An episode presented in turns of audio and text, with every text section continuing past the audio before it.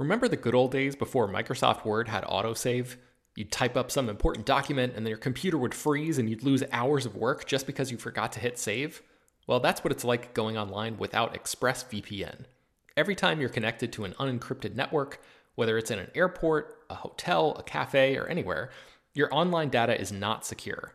Any person on that same network who knows what they're doing can gain access to your personal data bank logins, credit card details, passwords, all the stuff you don't want people seeing. Unfortunately, hacking has become much easier than it used to be. People don't even have to be exceptionally skilled to do it, and there's a lot of money to be made by selling your information on the dark web. ExpressVPN stops hackers from stealing your data by creating a secure, encrypted tunnel between your device and the internet.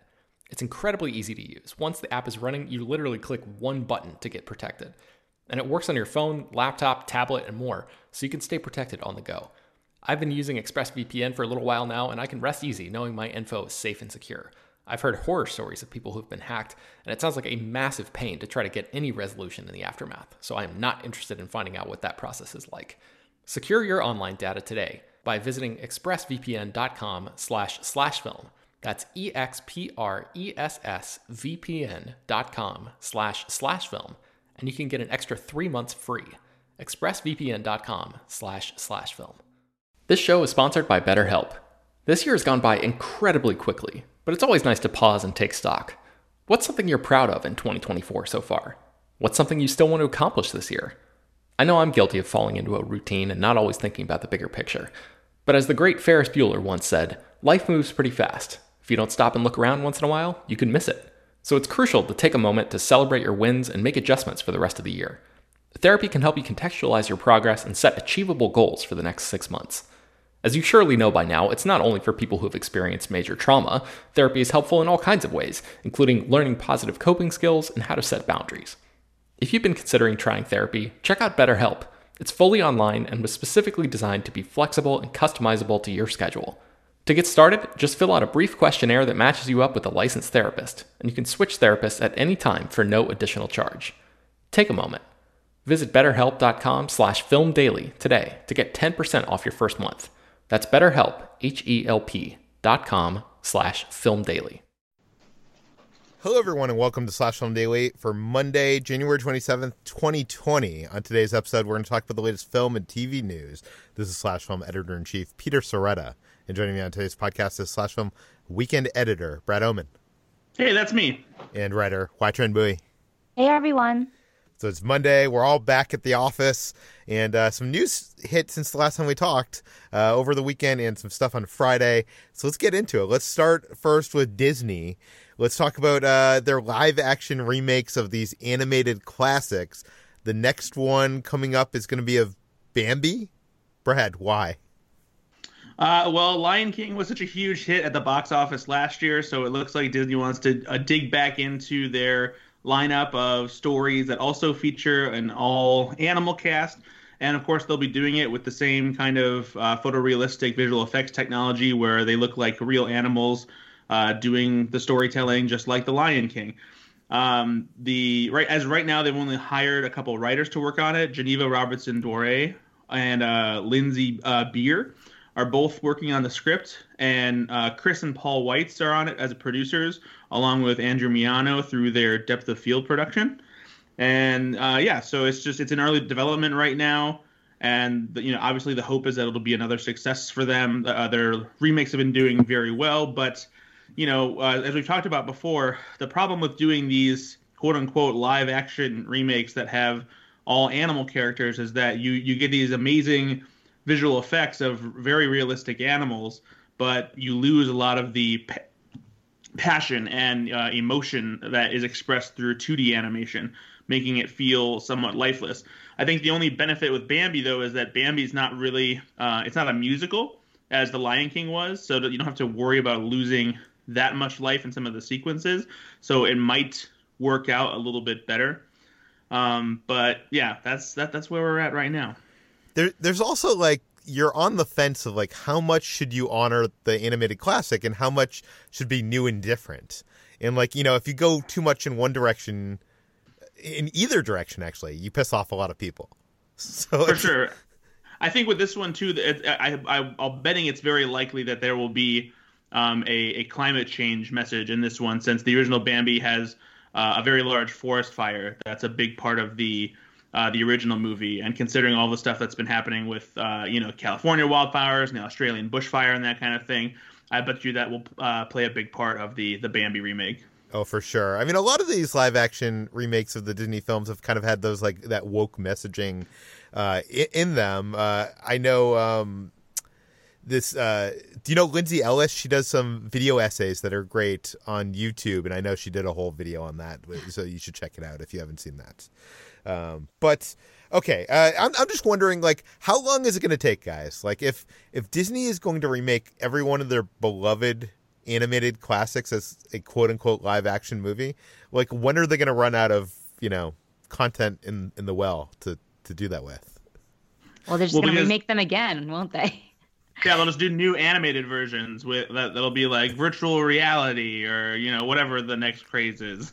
Yeah, Actually, that that brings us to another story that's on this list because strangely, you know, the the movie Mean Girls was turned into a Broadway musical, and now that musical is going to be made back into a movie. HJ, tell us about this. Yeah, Tina Fey is trying to make Mean Girls fetch again. I know. I was thinking about that for a while. Um, anyways, Tina Fey, uh, who uh, wrote and starred in the original 2004 Mean Girls high school comedy and wrote the book for the Mean Girls musical, is bringing the Mean Girls musical back to the big screen. She's adapting the musical that um, is on Broadway right now and won and was nominated for a bunch of Tonys, um, and she's adapting it to a feature film. And this is going to be happening under Paramount, Pictures, which um, released the original film and also brought the uh, stage musical to life. Um, and she'll be reuniting with um, the people on the Broadway team, uh, including composer Jeff Richmond and lyricist Nell Benjamin. So this is something that is a it's a little bit it's a little silly, but it's actually not um, uncommon. We've seen it happen before with the producers, for example, and other films like Hairspray, Nine, and Little Shop of Horrors, which followed the same movie to musical to musical yeah. movie route. And this is one of those results. Yeah, and this is one of those uh, movies to musicals that has gotten some acclaim on Broadway. A lot of people seem to love it, and uh, there's also n- not a lack. It's a popular movie subgenre of having like high school musicals, right? So yeah. I mean, so it seems. What, what do you think of this, HT? Well, I think that it's unusual because of how fast the turnaround has been. Like, you know, the original film came out in 2004, and in less than two decades, it's coming back into the big screen. And so that's what i think is like is the most unusual part of this.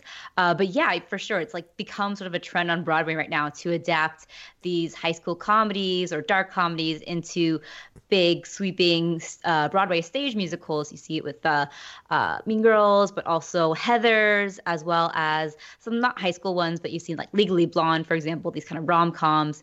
So um, they they seem to lend themselves well to the musical genre but um, and Mean Girls itself is still such a has such a huge following, especially people who grew up with it, uh, millennials, for example. Yeah. Um, and it's a uh, great movie. It's a great movie. It's still so funny and so sharp. Like Tina Fey's uh, script is amazingly amazingly holds up so well um, and people still quote it and you know have that sort of october 8th sort of uh, joke celebration every year for this movie so I think the movie still is like really strong in people's minds, and I wonder if the musical movie version will be as successful. But uh, you know, we're all about that nostalgic cycle right now, so maybe it will get a lot of uh, audiences.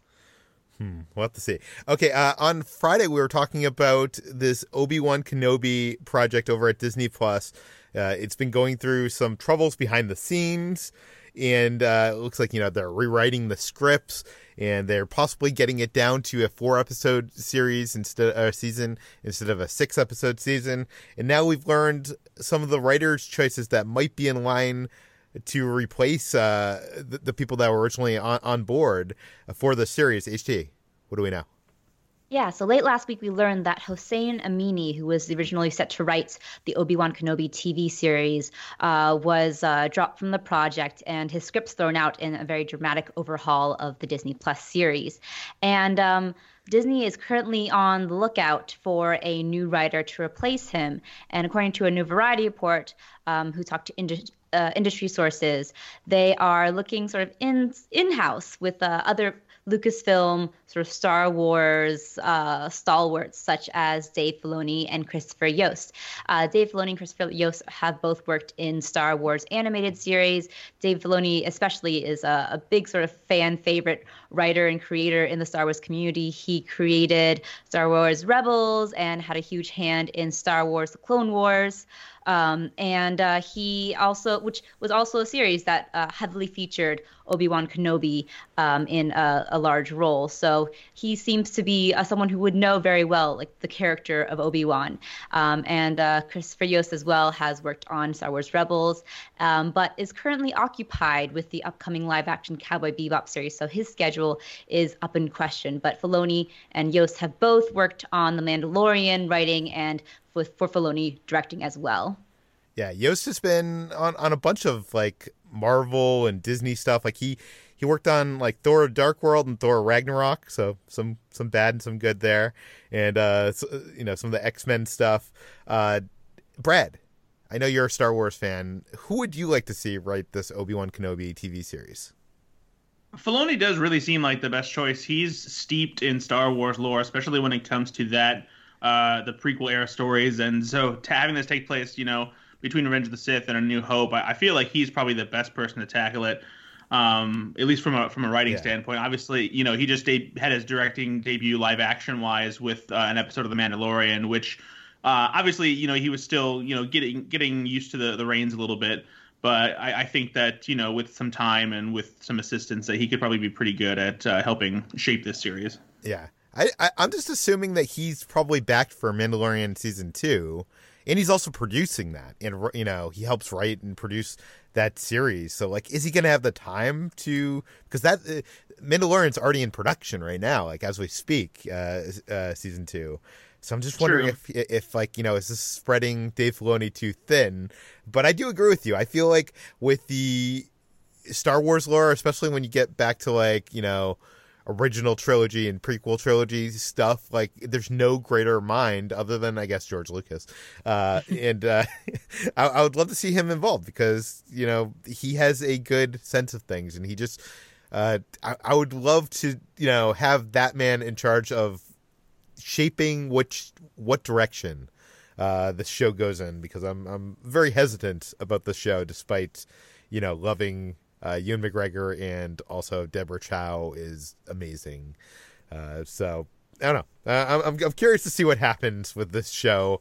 Uh, but let's jump from Star Wars to Marvel. Marvel announced over the weekend that they are canceling two animated TV shows that were in the works at Hulu. Brad, what do we know? Yes, so at Hulu there was a whole series of shows that were in the works um, that were going to be animated the Hulu was working on four shows. It was Howard the Duck, Marvel's Tigra and Dazzler show, Hit Monkey, and MODOK. And unfortunately, Howard the Duck and Tigra and Dazzler will not be moving forward. Uh, Marvel was the one who made the decision to pull the plug on these shows, not Hulu, uh, unlike the Ghost Rider series that they just chose not to move forward on. Uh, and more than likely, this is a decision that probably comes from Kevin Feige having much more creative control over what happens at all aspects of Marvel, including television, now that Jeph Loeb is no longer running that part of Marvel's arm. Um, so because Tigra and Dazzler and Howard the Duck are now on the outs, that also makes it unlikely that we'll get the eventual crossover that was supposed to be the Offenders, which was this, you know, basically animated version of what the Defenders was for a Netflix that combined Daredevil, Luke Cage, Jessica Jones, and Iron Fist for for one big crossover. Um, on at first this seems like bad news because it would have been fun to see these shows come together but at the same time it's probably good news because it means that you know they're more concerned with quality than they are with just getting these shows out there you know kevin feige cares very much about these characters and e- even if it's not live action it's obviously something he wants to put out there that fans will appreciate and that won't be subpar and, and mediocre and uh, MODOK and Hitmonkey still seem to be in good shape. Uh, just just last week, I, I, th- I, don't know if we ended up talking about this in the podcast at all, but MODOK um, officially announced the rest of the voice cast that will be behind Patton Oswalt for that series.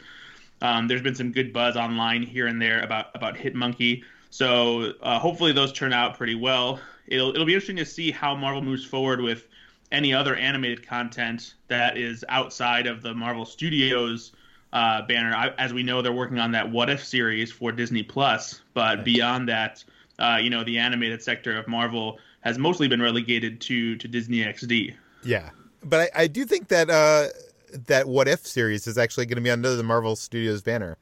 It, it always seemed weird to me that they were doing these Hulu shows that clearly seemed like they were outside of Marvel Studios and they were produced by Marvel Television, which is now, uh, you know, kind of defunct. Is it defunct? It's completely gone, right? At this point. Yeah, it's it's dead. yeah, it's dead. Yeah. At least Jeph Loeb is dead, or not? dead. He's not dead. Whoa. But he, he is dead at Marvel. Uh, yes.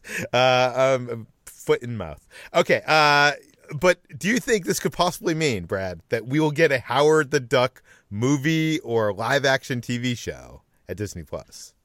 I mean, it's not out of the realm of possibility. Uh, Howard the Duck already has a place in the MCU thanks to Guardians of the Galaxy. He even has a quick cameo in the final battle uh, in Avengers Endgame.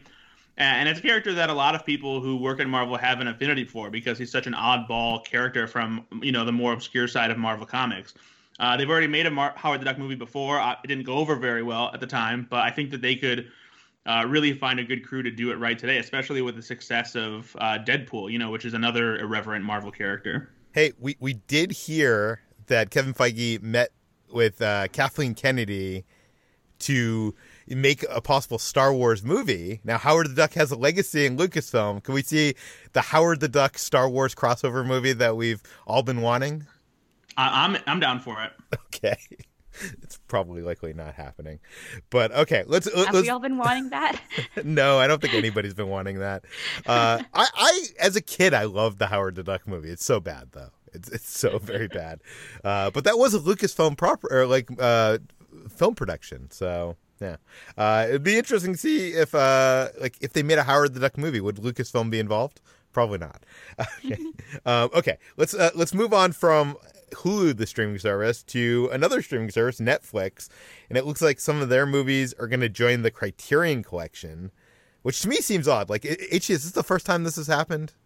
It's not actually because Oh. Roma has joined the Criterion Collection. So uh, The Irishman, Marriage Story, American Factory, and Atlantics are going to be the next Netflix film to join Roma in that prestigious curated collection of designated classics. Crazy. Um, and are the so does that mean that they get released on like Blu-ray as the Criterion Collection?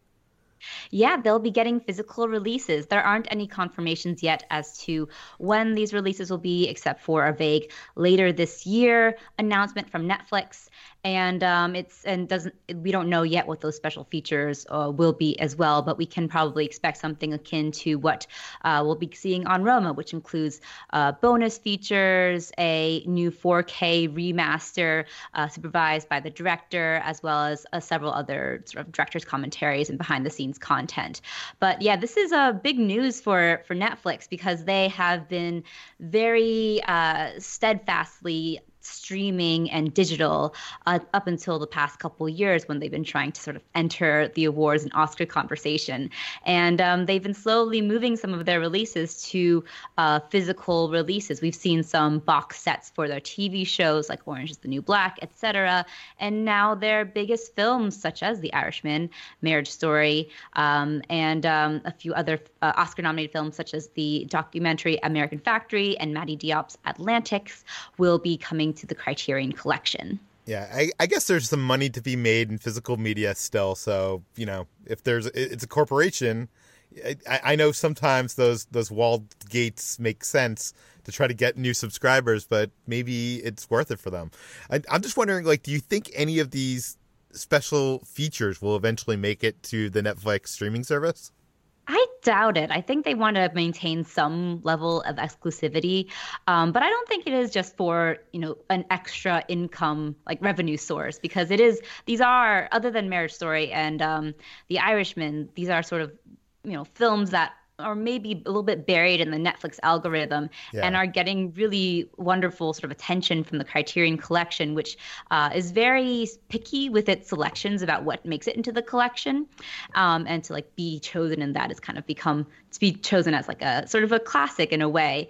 And um, so it's exciting to have these films highlighted as well as given that physical release. And I think it's more, it's not as much about like a revenue source as it is about like uh, boosting and highlighting these films as you know being worthy of of or like getting it more another sort of um version or like Yeah. a, a you know more more just content ah, i hate the word content but more out of it you know more out of it I, I do want to mention uh, while you are 99.9% right, the Criterion Collection did release some Michael Bay films. So, all right well so sometimes I think they, I there's mean, some profit I'm in motives, the vague, but like yeah, broad strokes. But yes, you're right. okay. They're not all classics, quote unquote. Yeah. Uh, as the stre- as streaming wars are heating up and continue, uh, Netflix and Apple are considering buying MGM. Brad, tell us about that.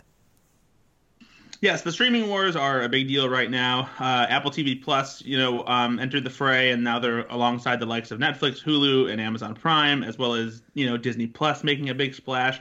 And there's even more to come with Peacock and uh, HBO Max on the way. But these are all from uh, you know big multimedia conglomerates that have the money to spend uh, to make their own streaming service and pay to have library content in it but there are a lot of smaller uh, networks, studios, companies, what have you, that are valuable but don't have enough capital to be able to do something like that themselves. And these are the kinds of um, places that will basically be up for purchase from a lot of these places that have their own streaming service, uh, both for their content library and as we're we might see with MGM, the entirety of their studio. Um, right now, MGM is in a place where they can't really make their own streaming service, and their library of content that includes the likes of James Bond and Rocky and RoboCop and Mad Max uh, are up for purchase. Um, and, and everything that MGM has apparently is, is currently worth upwards of about $10 billion. And it's owned by some hedge funds, uh, Anchorage Capital, Highland Capital, and Solus Alternative Asset Management. And apparently, they've been taking some meetings with Netflix and Apple about the possibility of being bought. So that way, uh, these streaming companies not only get their library, but they also pick up uh, a lot of their the different assets they have. Um, like MGM currently owns the cable channel Epix, which could be a, a valuable commodity uh, for one of these places to have. It's a bit of a, a stretch for Netflix to do this because they've never really bought an entity that has uh, uh, what you would call a physical presence in Hollywood. Uh, Netflix frequently bought, you know, gets the licensing rights to various TV shows and movies, uh, and they would get that from MGM with the library of movies that they have available. But they'd also be, you know, buying everything else that MGM has too. So it's uh, it's an interesting prospect to think about some of these places getting bought up, you know, mostly for their content, but also perhaps in a way that, you know, could help them out in the long run in a a producing capacity. Yeah. I mean, it seems to me like this is more of a play for Netflix than Apple. Like, I I don't see what Apple would gain from this. I mean, I guess they would gain some movies and some IP, but it's it seems like it would be more beneficial for Netflix, to me at least. I don't know. I don't, I don't know. I mean, like like you said, Apple doesn't really have much IP, and that's like Yeah. a big hesitation for a lot of filmmakers considering taking a deal with them. It was a big player, um, you know, in J.J. Abrams not taking a deal at Apple. So Yeah, I mean, you, you make sense there. I, I, I think that this is going to be the first of uh, a couple uh, studios that we see being bought up in the streaming wars.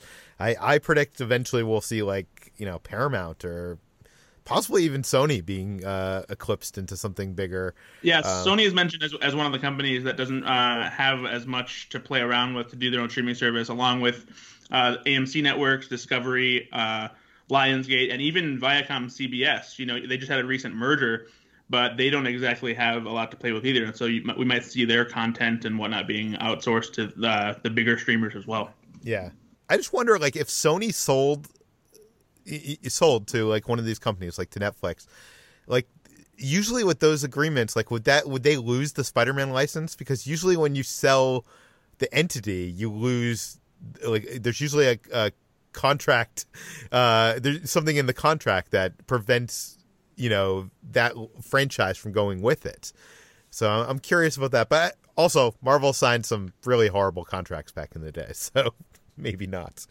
Um, but anyways, okay. Uh, what else do we have to talk about? Let's talk about Anaconda. They are gonna be rebooting this this movie uh, with the writer from Snow White and the Huntsman. HT, tell us about this.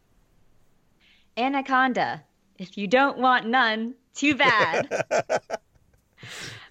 All right. Uh... um, uh, so, Sony's Columbia Pictures has tapped Snow White and the Huntsman writer Evan Daugherty to pen the script for a reboot of Anaconda, the late 1990s cult horror hit, which starred Jennifer Lopez, um, Ice Cube, Jon Voight, Eric Stoltz, Owen Wilson, etc. Uh, no producer or director is yet attached to the script, but the, Daugherty's take on the new Anaconda will not will be something of a reimagining, according to the the Hollywood Reporter, uh, which notes that Columbia Pictures is hoping for a quote unquote Meg style approach to the concept.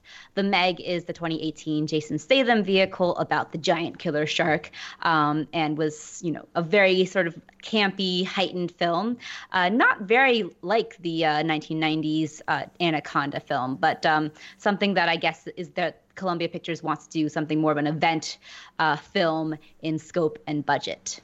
So they're gonna make the anaconda even bigger than it was in the. Basically. Yeah. Uh, it's gonna have buns, hun. HT, have you ever? No, thank you. have you ever seen Anaconda? I actually haven't seen Anaconda. It came out a little early uh, yeah. for me to watch like horror movies, and I was very scared of giant snakes at the time. I mean, I watched Jaws when I was young, and I was scared of my toilet for a very long time. So because that shark is going to fit through that. Yeah, you know, bodies of water in general were very scary to me. So just never got around to Anaconda. Brad, do we need another Anaconda? Uh, I mean, I don't know. I, I don't think so personally, but at the same time, I did enjoy the Meg for what it was, and so if they're able to make another movie like that, that's fun and silly uh, and sort of lean, leans into the the campiness of it all, then you know why why not? We don't we don't have a lot of uh, snake movies out there. Yeah, I mean, fear of snakes, I think, is something that's very primal for humans. it's like I I do think that you could do another good movie with it, but I feel like if you're gonna go gigantic with it, like if if you go too much bigger than what they did in that original film, I feel like it's just gonna be ridiculous. Which I guess is the point if you're going Meg size, size you're, you're, you're, you know, you want that B movie camp kind of stuff. But like, is it even scary at that that size, HG? I mean, I would be scared of a giant snake that size. So yes. Imagine, yeah, I mean, imagine a giant snake like wrapping itself around a building and being able to crush it. I'm sure that was the pitch. I'm sure that was yeah. Okay. Uh, let's talk about one last story. This broke over the weekend. Uh, we've been talking a lot about Uncharted and its troubled, uh, troubled journey to the the big screen. I'm still not sure it's going to get there. Uh, it just got a new director, and now it has a new release date. Brad, what do we know? Yes. Uh, so just not long ago, uh, Ruben Fleischer was named as the the top new prospect to take over Uncharted after Travis Knight, the Bumblebee director, departed the director's chair, and Travis Knight in himself was a replacement for Dan Trachtenberg, who was previously attached to the project. Uh, and this is like the the sixth or seventh director I think they've gone through for this movie that's been in you know development for pretty much a decade now. Yeah. I remember uh, when David and, O. Russell was going to make this movie. I was like, what? Yeah. Well, I mean, we've gotten to the point where Mark Wahlberg was once considered to play Nathan Drake, and now he's playing the older mentor character. So that's how long this movie has been in development.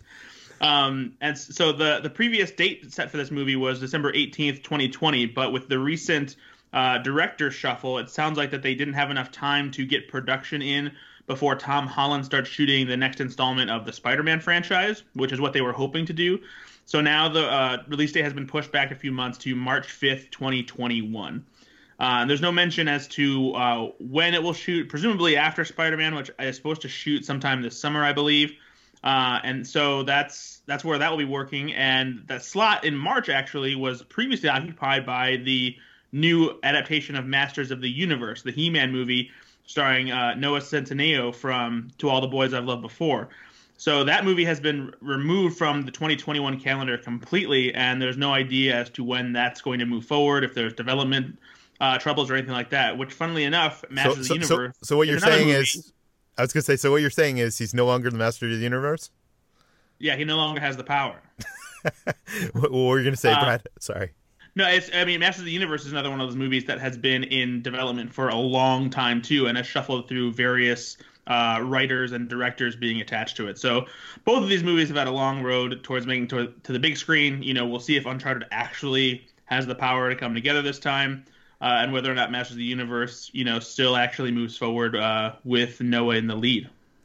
Almost sounds like Sony is bad at making movies, but I don't know. Okay, anyways, that brings us to the end of today's Slash Film Daily. You can find more of all of our work at slashfilm.com. You can find this podcast published every weekday on iTunes, Google, Overcast, Spotify, all the popular podcast apps. Please feel free to send us your feedback, questions, comments, concerns to us at peter at slashfilm.com.